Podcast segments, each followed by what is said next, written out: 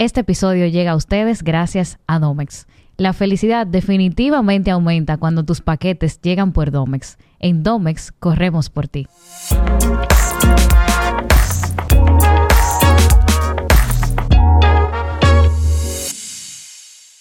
Bienvenidos a un nuevo episodio de Laboralmente Podcast, este espacio donde compartimos las cosas que por lo regular no se hablan del mundo laboral, pero que de alguna forma se espera que sepamos. En este nuevo episodio, la verdad es que mi yo atleta empedernida está bastante emocionada por todo lo que vamos a conversar en este día, y pienso que muchos de ustedes también lo van a disfrutar. Aquí tengo a mi lado a Pedro Tejada. Bienvenido, Pedro. Muchísimas gracias por la invitación. ¿Cómo estás? Súper bien, ¿y tú? Qué bueno. Pedro, cuéntanos un poquito quién tú eres, a qué tú te dedicas, qué tú haces. Bueno. ¿Y qué de todo? Un poquito de todo, pero básicamente soy Pedro Tejada, fundador de The Recovery Spot, el primer club social de bienestar de Latinoamérica. Cuento con estudios en negocios internacionales, una maestría en dirección económica financiera, y ya en el tema de bienestar soy entrenador certificado de lo que es el Ice Bath o tina de frío, el único del país, y soy también certificado en lo que es respiración funcional. Casi nada. Casi nada. Un poquito de todo. Literalmente un poquito de todo, como que están picando ahí. Tú sabes qué chulo que mencionaste cada una de las cosas que tú has hecho, porque ahora mismo está muy de moda el tema de los ice bath, y pienso que mucha de la gente que nos están escuchando ya han visto mucho de tu trabajo, porque lo hablábamos antes. Yo te conocí cuando tú empezaste. Pequeñito. Sí. Bueno, no era tan pequeñito. Yo lo veía bien chévere desde que empezó. Cuando tú estabas en el Club Arroyo Hondo, que fui 2 veces. Esa fueron la cantidad de veces que fui. Uno dice siempre que fui varias veces, fui 2 veces. Y siempre dije como que eso es algo que tiene mucha visión, porque tu enfoque en ese momento, que ahora ha ido evolucionando, creo que es la palabra correcta, sí, en ese momento era muy enfocado a los atletas, a aquellas personas que se dedicaban a desempeñar alguna función bastante física o no física, sino como un esfuerzo mayor.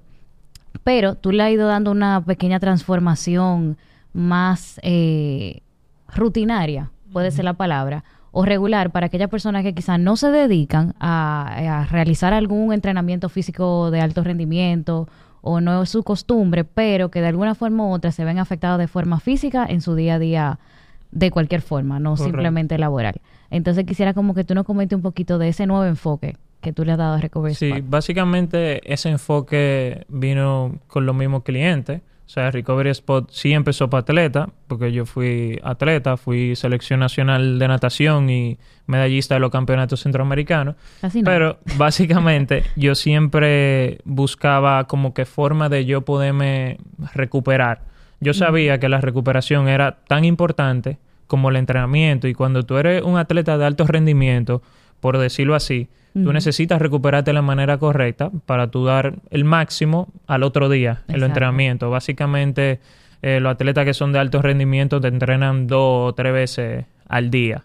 Entonces, yo siempre estuve investigando como que cómo me podía recuperar. Usualmente las personas que se recuperaban siempre iban como a sitio específico, con personas que quizás aprendieron de manera empíricamente. Sí.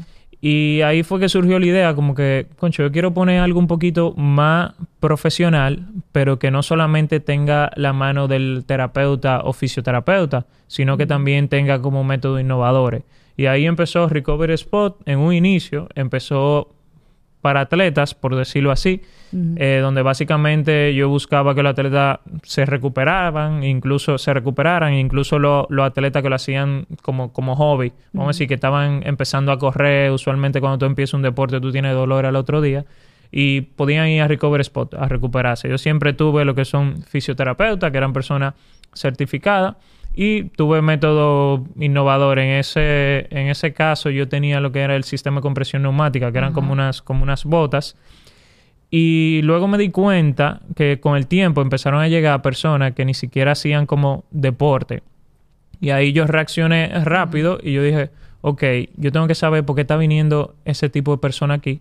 Y obviamente indagando y conociendo como ese nuevo target al cual yo estaba llegando, yo me di cuenta que la misma persona me decían como que, Pedro, mira, lo que pasa es que en tu caso, en mi caso yo quiero como un masaje, por decirlo así, pero yo no quiero ir a un spa porque básicamente al otro día me voy a sentir igual. O sea, no todos los spas trabajan así, pero la mayoría, vamos a decir que sí. Era como que le pasaban la mano y al otro día estaban igualitos. Y ellos decían, pero tampoco quiero ir a un centro de rehabilitación porque yo no me rompí un pie. Entonces, tú, Pedro, tú estás como en el medio, con un poquito de ambos. Entonces, ahí como que descubrí, por decirlo así, un mercado nuevo. Nosotros no somos ni un spa, ni básicamente un centro de rehabilitación, sino que me definí como un centro de recuperación. Y ahí básicamente empezamos a acaparar como que todo tipo de personas. Entonces, a medida que íbamos creciendo, obviamente yo siempre tenía la visión en lo que yo me quería convertir, pero obviamente tenía que ser un poquito paciente. Primero porque se necesitaba capital para traer todo el equipo que yo requería y necesitaba otro espacio. Estamos hablando que yo estaba en el Club Arroyondo con un local como de 25 metros y ya después nos mudamos a lo que era Piantini con equipos mucho más innovadores. Entonces, y ahí empezamos con el concepto de lo que es un club de bienestar que básicamente empezó este año, en febrero para ser específico. ¿Y por qué básicamente un club?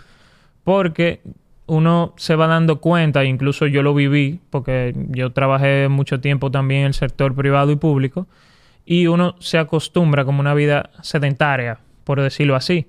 Entonces, la única forma que yo tengo como de, no vamos a decir amarrar a la persona, sino que la persona en realidad se preocupen por su bienestar, porque yo le puedo hablar y decirle qué tan importante para ellos es venir, qué tan importante es recuperarse, que para que puedan rendir al otro día al trabajo. Entonces, la idea que tuve fue hacerlo con membresía. Cuando tú pagas una membresía, ya es como que, bueno, no tiene como la presión. Como que está amarrado, por decirlo así, ¿tú entiendes? Es como que, concho, ya estoy pagando esta membresía, debo ir. Entonces, puede ser que en un inicio esa persona empiece como una obligación, porque ya lo está pagando, pero después, o sea, el cambio que ellos dan en el trabajo, en actitud a nivel mental, es sorprendente. Yo creo que así como tú encontraste ese nicho, tú tienes todavía un trabajito de mentalizar a la gente quizás, porque quizás la persona que no está escuchando y quizás yo en otro momento de mi vida hubiera podido decir como que okay, sí, suena muy bien, pero en verdad yo no lo necesito, porque uno entiende que lo que uno hace en el día a día no es algo que le está causando algún tema a nivel físico. Correcto. Y te pongo ejemplo, nosotros trabajamos, la mayoría de nosotros trabajamos en espacios con silla y escritorio. Regularmente las sillas que usan las personas en las oficinas no son sillas quizá ergométricas o quizá no tienen las mejores condiciones para trabajar. Y ahí duramos 8 horas diarias. Luego están las personas que trabajamos en nuestra casa, que quizá tenemos un espacio dedicado para eso. Nos preocupamos un chismán por la silla en que estamos sentadas. Ahora está muy de moda el tema de la mesa que son como paradas para uno ir como dinamizando un poquito el asunto. Pero también están las otras personas que empezaron a trabajar en su casa y están trabajando todavía en la silla del comedor. Exacto. O sea, es un tema fuerte. Ahí pueden pasar 8 horas como pueden pasar 12 horas. Si no sabemos organizar un poquito el tema del tiempo en el trabajo. Y el cuerpo va respondiendo a eso. Hay un tema con el sedentarismo y es que eso es algo como muy silencioso. Como que tú te cansas, pero tú no sabes que tú estás cansado. Exacto. Entonces, cuando tú haces un esfuerzo físico, ahí es que tú te das cuenta que tu cuerpo no está respondiendo igual. Y es por la falta de movimiento que el sedentarismo está creando o se está desarrollando en ti. Entonces, yo pienso que a ese grupo de personas es que tú le estás diciendo, mira, tú estás así ahora, pero esto que te estoy ofreciendo es para que, aunque tú quizás no estés corriendo, no estés practicando algún deporte, te podamos ayudar que tú puedas... no quiero usar la palabra dinamizar, quizá como que tu cuerpo tenga más movilidad. Más o menos, eso es lo que yo entiendo, ¿verdad? Sí, correcto. De ahí entiendo que la pregunta viene a que cómo... No cómo uno crea esa necesidad, porque la necesidad está, sino cómo uno hace que la persona se dé cuenta que en realidad lo necesita. Pero básicamente nosotros empezamos en el 2019 y estamos hablando que el negocio es un boom ahora, este año, 2023. Pero yo entiendo que fueron varias cosas que afectaron a que la gente se dé cuenta, porque obviamente cuando tú estás... Es un nicho nuevo, tú estás hablando del primer Social Wellness Club de Latinoamérica, o sea, tú tienes que educar a la gente también. Pero en mi caso, mientras a muchos negocios le hizo daño el COVID, a mí me hizo bien. vamos a decir, no tanto a nivel monetario, sino en la conciencia de la gente. Y igual lo dicen los estudios, porque incluso hicieron un estudio en España donde decía que el 60% de la persona, después de la pandemia, toma más en cuenta su salud en la toma de decisiones diarias. Uh-huh. O sea, tú te das cuenta que una persona que estaba al lado tuyo, o que tú lo conoces, que estaba en buena salud, o sea, le daba COVID y... O sea, estaba en intensivo al otro día. Sí. O sea, y ahí como que la gente se empezó a darse cuenta como y tomaba en cuenta su salud después del COVID. Entonces, eso me ayudó muchísimo.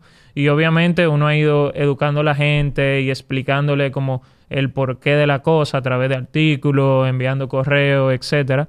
Pero es que también ahora es una tendencia el bienestar. Uh-huh. No más que todo porque, vamos a suponer, masaje también es bienestar, pero el negocio al tener cosas diferentes que afectan tu bienestar también atrae la atención del público. Entonces, básicamente eso es lo que me ha ayudado. Y cuando las personas llegan por una cosa, después ahí uno le habla y le dice, mira, es que nosotros lo que tenemos aquí es para ayudarte a cambiar tanto tu mentalidad, controlar el estrés y que tú te sientas bien físicamente. Eso atrae un poco a la persona. Pero también esa tendencia que te dije de ahora la gente tomando en cuenta su bienestar ha ayudado bastante. Eso que tú dices es súper importante porque así mismo en la pandemia y quizá o después también nosotros hemos aprendido, y aquí lo hemos hablado bastante, cómo lo que nosotros comemos, hacemos, recibimos, escuchamos, vemos, afecta en todo lo que sale después de nosotros. Así como el bienestar físico afecta el desempeño en la vida laboral y en la vida familiar, en la vida social, etcétera. Entonces, a mí me causa un poco de intriga, a ver si tú nos puedes guiar en tu trayectoria, ¿verdad? Tú empezaste a desempeñarte en el área de la natación, ¿verdad? ¿Temprano en edad o después? Sí, desde los 3 años. Wow. Sí, yo hacía natación desde los 3 años, básicamente. Okay. Pero fui más consciente como de mi cuerpo después de los 17, 18, obviamente. Y entonces, en ese tiempo, que me imagino que era el momento donde, por lo que tú mencionas, en el mejor momento que te estaba yendo, el momento de la universidad. Sí, básicamente mis mejores resultados en natación yo lo tuve, sí, después de la universidad. O sea, yo tenía algo y era que era una persona muy... insistente, o sea, pero yo llegué a un punto que tuve sobreentrenamiento, o sea, yo quería hacer tanta cosa al mismo tiempo y quería mejorar tanto que ni siquiera me tomaba como la pausa de recuperarme entre una sesión y otra, por decirlo así. Entonces, obviamente, como un buen dominicano me quemé. Entonces, ahí fue que comencé a buscar cómo yo podía recuperarme de una manera mucho más eficiente. Ok. Eso lo pregunto para tener como una idea de qué era lo que estaba pasando en el momento en el que tú dices como que, ok, esto es lo que se necesita. Y así como en un momento yo lo necesité, pues alguien más lo va a necesitar. En muchas ocasiones yo he mencionado una frase que se me quedó en la cabeza y es que el descanso es igual o más importante que el trabajo mismo. Correcto. Y ese descanso, que puede significar muchas cosas. Para una persona puede ser dormir bien, para otra persona puede ser despegarse del trabajo de una manera completa, lo que sea. Entonces, ese descanso puede volverse una recuperación, que era lo que tú mencionabas, que es como un descanso funcional, por así decirlo. Entonces, es una forma como diferente de ver el asunto. Me gustaría que tú nos contaras un poquito acerca de tu experiencia ya como empresario, como dueño de negocio. Claro, porque una vez yo escuché a alguien que decía, ¿cuándo a uno le dejan de decir emprendedor? Y tiene que llegar un momento en el que ya... Bueno, básicamente, en un entonces yo trabajaba en una empresa y cuando eso, ya yo había dejado la natación, me había enfocado como que full en el negocio y ni siquiera ahí yo estaba pensando en lo que eran, por ejemplo, los ice pads. Por ejemplo, ice bath yo hacía cuando me quería recuperar como muscularmente, por decirlo así, de un entrenamiento. Y yo recuerdo que en ese entonces yo tenía muchísimo estrés con una entrega que había del trabajo. Y yo veía que cada día que pasaba yo estaba mucho más cansado. Y era más mental que otra cosa. Entonces me acuerdo que ese día yo dije, oye, yo voy a hacer un ice bath a ver cómo me siento. Y eso hizo un cambio en mí. Yo duré como 3 días seguido haciéndolo y yo comencé a investigar como que, concho, y cómo un ice bath, por ejemplo, afecta la manera mental Y ahí también me di cuenta que la recuperación no era tanto muscular, porque hay muchas cosas que yo me he dado cuenta en el camino. Yo no empecé como que sabiéndolo todo en Recovery Spot. Ahí yo he ido como alineando, trayendo nueva línea de negocio, trayendo método nuevo, de acuerdo a cómo va el mercado y lo que uno se va a dar cuenta. Entonces ahí básicamente fue que yo dije, oye, pero esto también ayuda a nivel mental. ¿Qué tal si Recovery yo le doy como un punto de vista donde podamos recuperar tanto lo muscular como lo mental? Y entonces, y por eso ahí entonces traemos como nuevos equipos innovadores. Y por eso fue que nos fuimos más hacia la línea también de wellness corporativo, que realmente los reviews de lo que son miembros del centro, incluso de la empresa que le pagan esas membresías, ha sido un cambio totalmente. Tú sabes que en un episodio, hace como 2 episodios, 3, no recuerdo, Hamid estaba aquí, Hamid Yaryura, y él decía algo muy cierto. Nosotros sabemos que el bienestar físico afecta a nuestro desempeño laboral. Las empresas lo saben también y por eso han hecho muchísimas inversiones, se han involucrado mucho en todo eso, pero hay una realidad en la que uno no puede hacerse de la vista gorda, y es que a ellos no necesariamente les interesa que tú estés bien. O sea, no es que su interés primordial es que tú estés bien, que tú estés sano. O sea, su interés es que tú te desempeñes bien, que tú des abasto, que tú estés feliz en tu trabajo y no te vayas. O sea, ese es como que su goal, pero para tú lograrlo, entonces tú necesitas hacer este tipo de inversión, hacer este tipo de conciencia.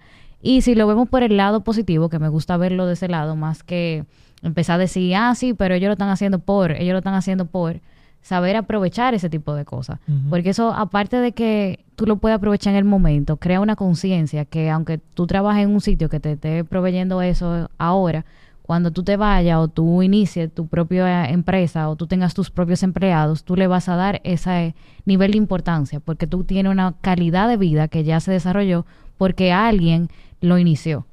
Sí, no, pero ya es cuestión también de la empresa está actualizada, porque obviamente la empresa más innovadora, de mayor crecimiento, toma en cuenta el bienestar de los empleados, porque cuando al final del mes o del trimestre tú ves como la ausencia que han tenido esos empleados, si tú le preguntas, tú te vas a dar cuenta que es por alguna enfermedad, dolor muscular, depresión, y muchas de esas cosas vienen relacionadas también al estrés y cómo está tu bienestar. Exacto. Entonces, como te digo, por ejemplo, hay muchísimo estudio. Por ejemplo, la revista de Harvard Business Review dice que por cada dólar invertido en bienestar laboral, la empresa tiene un retorno de $2.71. O sea, no estamos hablando de un gasto, estamos hablando de una inversión. Entonces, si mejoran tus empleados o tus directivos, quien sea quien tú quieras colaborar con el bienestar de cada uno, básicamente mejor va a ser tu rendimiento. Exacto. Y mayor rendimiento, más beneficio para la empresa.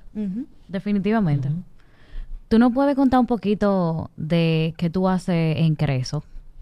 Bueno, Creso básicamente es un trabajo también que tengo. En este caso no es como el típico trabajo que vamos a decir que tiene como un emprendedor, donde básicamente se siente atado para tener como un backup.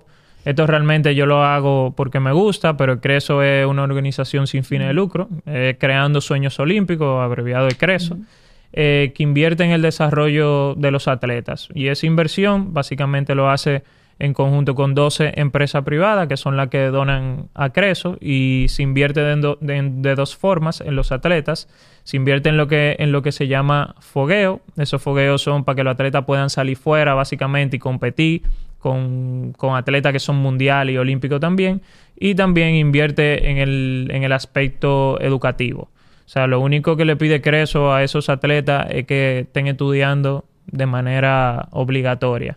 Entonces, y la finalidad es crear esos líderes del mañana. Y obviamente eso ha sido un trabajo en conjunto que ha hecho don Felipe Vicini en conjunto con Manuel Luna, que es el director de Creso. Y básicamente yo estoy ahí aportando en conjunto con ellos. Casi nada. Tú tienes como un privilegio. Sí, yo lo llamo así, privilegio. Incluso si tú me preguntas, yo diría, no sería ellos que deberían pagarme a mí, sino básicamente yo pagarle a ellos por yo estar ahí y ayudar a esos atletas. Porque como yo fui atleta, yo sé lo que pasan cada uno de esos atletas para llegar a donde yo están. Porque básicamente uno lo puede ver como que, nada más tienen talento, y no es así. O sea, incluso un atleta, o sea, vamos a decirlo, si fuera un trabajo normal, vamos a decir, trabajaría 16 horas. Uh-huh. Porque primero es un atleta que quiere un logro para él, no como quien dice está trabajando en una empresa, porque es el país entero que espera un logro de esa persona, más la presión que ellos se ponen. Entonces, y a veces ni siquiera tienen como recursos y aún así tienen logros muy, muy, muy grandes. O sea, es algo que ellos se fajan mucho y me da gran satisfacción como que trabajar para ellos ahí. Y poder verlo de cerca, porque yo te decía que yo admiro muchísimo los atletas. O sea, para mí eso es algo admirable, porque la disciplina y la fuerza mental que conlleva tú ejercer algún tipo de ejercicio físico de forma tan continua, es un esfuerzo muy grande. Y el hecho de que las personas que puedan tener talento, hay gente que no tiene quizá la destreza física en un momento, uh-huh, pero la disciplina lo llevó a que sean estrellas ahora, que para mí eso sí es estrella. Es asombroso. Y a veces se pierde como de vista la importancia que eso tiene, el esfuerzo que esos atletas hacen. Y mucho de eso se ve empañado porque tanto comentario negativo que hay, que si no apoyan, que si no hacen, que si esto, que si aquello. Pero también hay iniciativas que sí se preocupan por ese tipo de cosas, que correcto, es el trabajo que tú estás haciendo, uh-huh, en Creso. Sí, uh-huh, correcto. La fundación ayuda muchísimo a esos atletas. En uh-huh este momento tienen 124 atletas que conforman parte de Creso y son 17 federaciones, vamos a decir 17 deportes diferentes. En realidad son 16 y contamos con una 17, el Comité Paralímpico Dominicano, donde se apoyan lo que son los atletas paralímpicos. Súper, o sea, de verdad, yo lo decía ahorita, es un privilegio, pero es de verdad que es un privilegio trabajar en ese tipo de cosas. No, y tú ves el logro de los atletas, o sea, tanto cuando ganan medalla y en sí no tanto la medalla, porque también cuando tú ves que un atleta se gradúa de una carrera, es una satisfacción muy grande. Y cuando tú ves que ese atleta, después que se gradúa, uh-huh, también entra a una de las mejores empresas del país y se destaca, es algo increíble. Porque lo que no ve mucha gente es que, por ejemplo, algo que pasaba mucho antes, uh-huh, vamos a decir que un atleta termina su carrera deportiva a los 26 años, uh-huh, vamos a decir. Ya a los 26 años comienza a buscar trabajo y cuando está buscando trabajo lo primero que le piden es experiencia. Pero ¿qué pasa? Ese atleta quizá no viene con una experiencia de trabajar en una empresa, pero ya viene con un liderazgo formado, porque de uh-huh por sí un atleta es un líder. Y son gente que están dispuestos a dar más que la mayoría, ¿tú entiendes? Por cómo vienen entrenando, por lo que vienen haciendo, están acostumbrados a trabajar bajo presión, porque así compiten, exacto, bajo presión. Entonces, es un privilegio para una empresa que pueda tener un atleta de alto rendimiento, uh-huh, trabajando para ellos. Y más cuando acaba su carrera deportiva, porque incluso nosotros en Creso tenemos un programa de pasantía, donde uh-huh el atleta hace pasantía a alguna empresa, mientras obviamente sigue entrenando, uh-huh, pero después que concluye su carrera deportiva, que ya se inicia en el mundo laboral, o sea, siempre son de los mejores atletas y de los mejores trabajadores, básicamente. Yo por lo que tú dices, o sea, una gente que ya tenga el control mental que te produce uh-huh tú desempeñar cualquier deporte, pues ni modo vas así en todas las áreas de tu uh-huh vida, que es lo que venimos diciendo desde el inicio. Entonces es como... se me cruzan como varias ideas, porque tú tienes atletas, ¿verdad?, que concluyen una carrera deportiva a la edad, por ejemplo, que tú mencionabas, 26. Pero hay casos en que no siempre sucede así. Puede ser que le concluyen la carrera por casos no tan positivos, qué sé yo, algún tema físico, no sé, algún tema emocional, puede pasar en el camino, no sé, pueden haber muchas variables.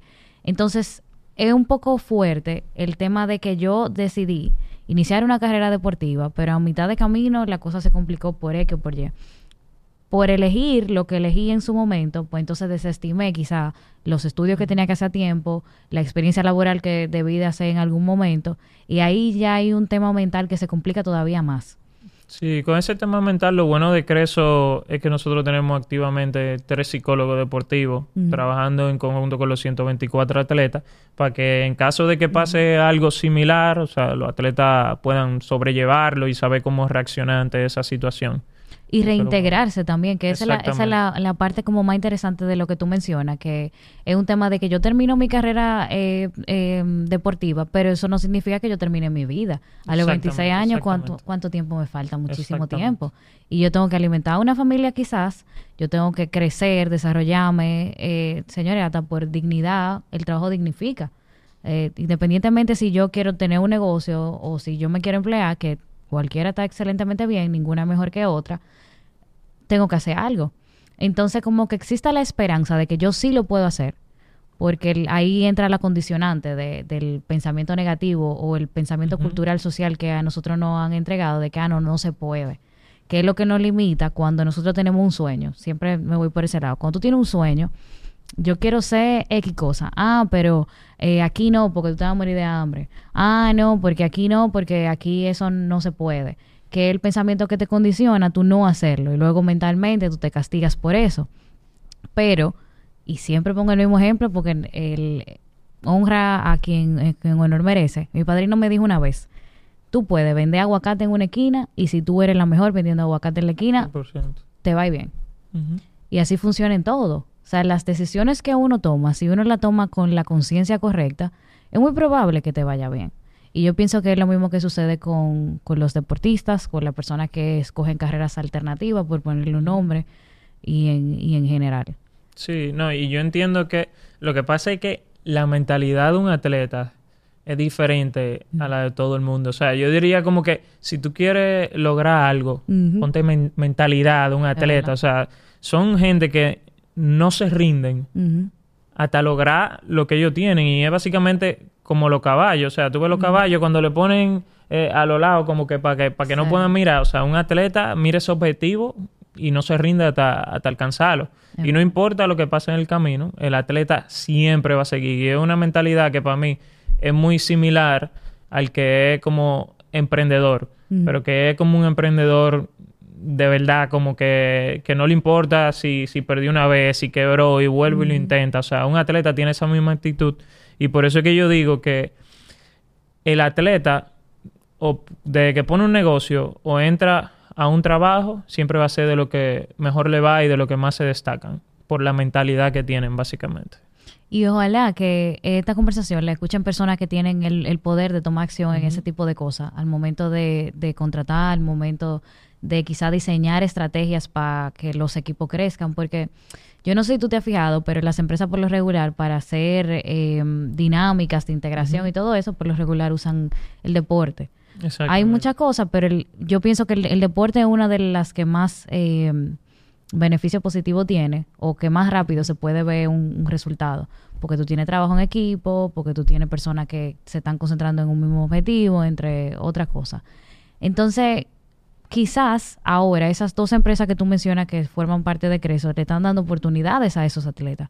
Exacto. Pero ojalá que eso entonces se fructifique, ¿verdad? Y que amplíe la vista a otras empresas a mirarlo de esa forma, porque todo está como tú veas las cosas y cómo tú le puedas sacar provecho a esas cosas. Sí te puedo decir que el año pasado participamos en el Congreso Iberoamericano de ADOAR, que es como la Asociación Dominicana de Recursos Humanos. Y nosotros abrimos ese congreso, básicamente, donde ahí una psicóloga como explicó básicamente las cualidades que tenían todos los atletas. Le pasaron unos exámenes a los atletas de Creso y obviamente salían por encima del promedio. Wow. Y ahí estuvo hablando Félix Sánchez, Gabriel Mercedes, Juan del Santo, que son atletas olímpicos y también atletas que están trabajando, que están en el mundo laboral ahora mismo y se están destacando. Y ahí realmente muchas personas hasta sacaron lágrimas. Te puedo decir que después de ese congreso a mí se me llenó el correo de personas tratando de buscar, contratar atletas básicamente. O sea que realmente sí se están dando cuenta, pero es bueno darle más oportunidad a atletas. Eso ayuda muchísimo a la empresa y lo ayuda también a ellos. 100%. ¿Cómo te ha ido a ti personalmente gestionando personal? Quizás. Sí, a mí básicamente, ya hablando del punto de vista de negocio, volviendo a Recovery Spot, poniéndome el sombrero de Recovery Spot, gestionar personal no siempre es fácil, si estamos hablando del punto de vista de contratar. Y obviamente porque yo soy un poquito, vamos a decir, picky con la persona que yo con el negocio. Primero, por cómo yo quiero que se hagan las cosas en el centro, por decirlo así. Porque obviamente yo quiero ser alguien que sobresalga del promedio. Y para yo sobresalir del promedio, yo entiendo que el negocio está identificado también por el personal que trabaja allá. Entonces yo me dedico a buscar personal que no son del promedio. No como que abrirle la puerta a cualquiera, obviamente. Si tú eres fajador, tú quieres tirar para adelante y está abierto a nuevo conocimiento, bueno, en el negocio siempre va a haber un espacio para ti. Pero entonces al estar buscando gente como un poquito selecta y que sobresalgan un poquito del promedio, se hace un poco difícil, pero gracias a Dios, a medida del tiempo, hemos armado un equipo súper, súper, súper bueno. Y el equipo que está ahora, vamos a decir, es el mejor equipo que yo he tenido en mi vida. Trabajamos en equipo, siempre hacemos actividad de integración, eso ayuda muchísimo, se le da oportunidad de crecimiento y realmente ha ayudado bastante eso. Qué Ellos bueno. se sienten identificados con la marca, por decirlo así. Que eso, exactamente es el asunto. Que tiene que pasar eso para que exista como que ese verdadero equipo. La persona tiene que sentirse identificado con la marca para poder empujar a que crezca. Sí. Eso es muy importante. Y ha sido muy importante para nosotros y para el crecimiento. O sea, vamos a decir, cuando yo abrí Recovery Spot, lo que había era una sola persona y un asistente que respondía por WhatsApp. Eran dos. O sea, de dos gente ya hemos pasado alrededor de 20. Wow. O sea, vamos creciendo ahí poco a poco. Y ojalá que siga creciendo, porque así como va avanzando en la mentalidad, se va multiplicando y así. Sí, sí. Pronto veremos una de las empresas más grandes ahí. Dios mediante. Pedro, yo te quiero felicitar por todo tu trabajo. Y en estos días te han reconocido muchísimo. Te ando viendo en revistas y todo. Ah, sí. Gracias a Dios. Sí, hemos estado creciendo. Como la gente está tomando más en cuenta su bienestar, ahora vamos a decir que el negocio está en un boom increíble. Te puedo decir que la membresía en el centro se vendieron en 48 horas. O sea, nosotros hemos habilitado y que membresía para mantenerlo como que tú siempre tengas espacio cuando tú quieras reservar. Entonces, abrimos una cuanta dependiendo del mes, pero básicamente la que teníamos prevista se vendieron en 48 horas. O sea, que la gente sí está como muy, muy interesada y quieren mejorar su bienestar. Y lo que nosotros estamos tratando, que no te había dicho al principio, es cambiar el típico afterwork del dominicano. El típico afterwork del dominicano es después de salir del trabajo y se bebe un trago, chimear, y después al otro día estamos explotados. Entonces, ¿qué tal si tú pudieras ir a un centro donde básicamente desde que tú entras, tú vas a notar la paz por la temperatura que tienen las luces, el olor, la música? Yo trato de hacer un impacto tan pronto tú entras al negocio y que tú puedas salir nuevo. Para que al otro día te sientas mejor, te sientas más descansado y tengas claridad mental. Exactamente. O sea, eso es lo que estoy intentando cambiar. Por eso ahorita, cuando yo decía que el descanso, que es igual o más importante que el trabajo, es muy diferente para todo el mundo. Hay gente que entiende que el descanso es eso, salir a beber, qué sé yo, y está bien, eso es lo que prefieren. O sea, cada quien ve la vida desde su propio lente de realidad, como yo le digo. Pero la reacción física, esa es la que no tiene lente de realidad. No, esa es una realidad. Y siempre es bueno compartir con personas. Por eso que básicamente un social wellness club, donde tú puedes ir con una amiga, ponerse el sistema de compresión neumática, coger un masaje, coger un ice bath, sentarse a beber un té fuera. O sea, por eso social wellness club. O sea, nosotros entendemos que si tú compartes la experiencia con otra persona, es muchísimo mejor. Claro. O sea que la gente es bienvenida ahí con un amigo, una pareja, etcétera. Y allá incluso tú puedes conocer a esta gente. Y no pasa como en el gimnasio, que la gente empieza ahí junta y después anda uno y el otro. No. Ahí todo bien hasta ahora. Qué bueno. Pedro, gracias por tu tiempo. Gracias por compartirnos una perspectiva diferente de cómo el bienestar físico nos afecta en todas las áreas de nuestra vida, en el desempeño. A mí me gustó mucho y por eso quería compartirlo con la audiencia, para que se vea que hay trabajos que se hacen que no necesariamente son los más famosos o son aquellos que la gente tiene de primero en la mente, pero se están haciendo. Exactamente. Así que te agradezco mucho por tu tiempo. No, gracias a ti por invitarme. Te vamos a invitar otra vez después. Cuando tengamos super, ya super. 500 empleados en Recovery Spot. Prontamente. Casi. Y gracias a todos ustedes por siempre escuchar Laboralmente. Nos vemos en la próxima.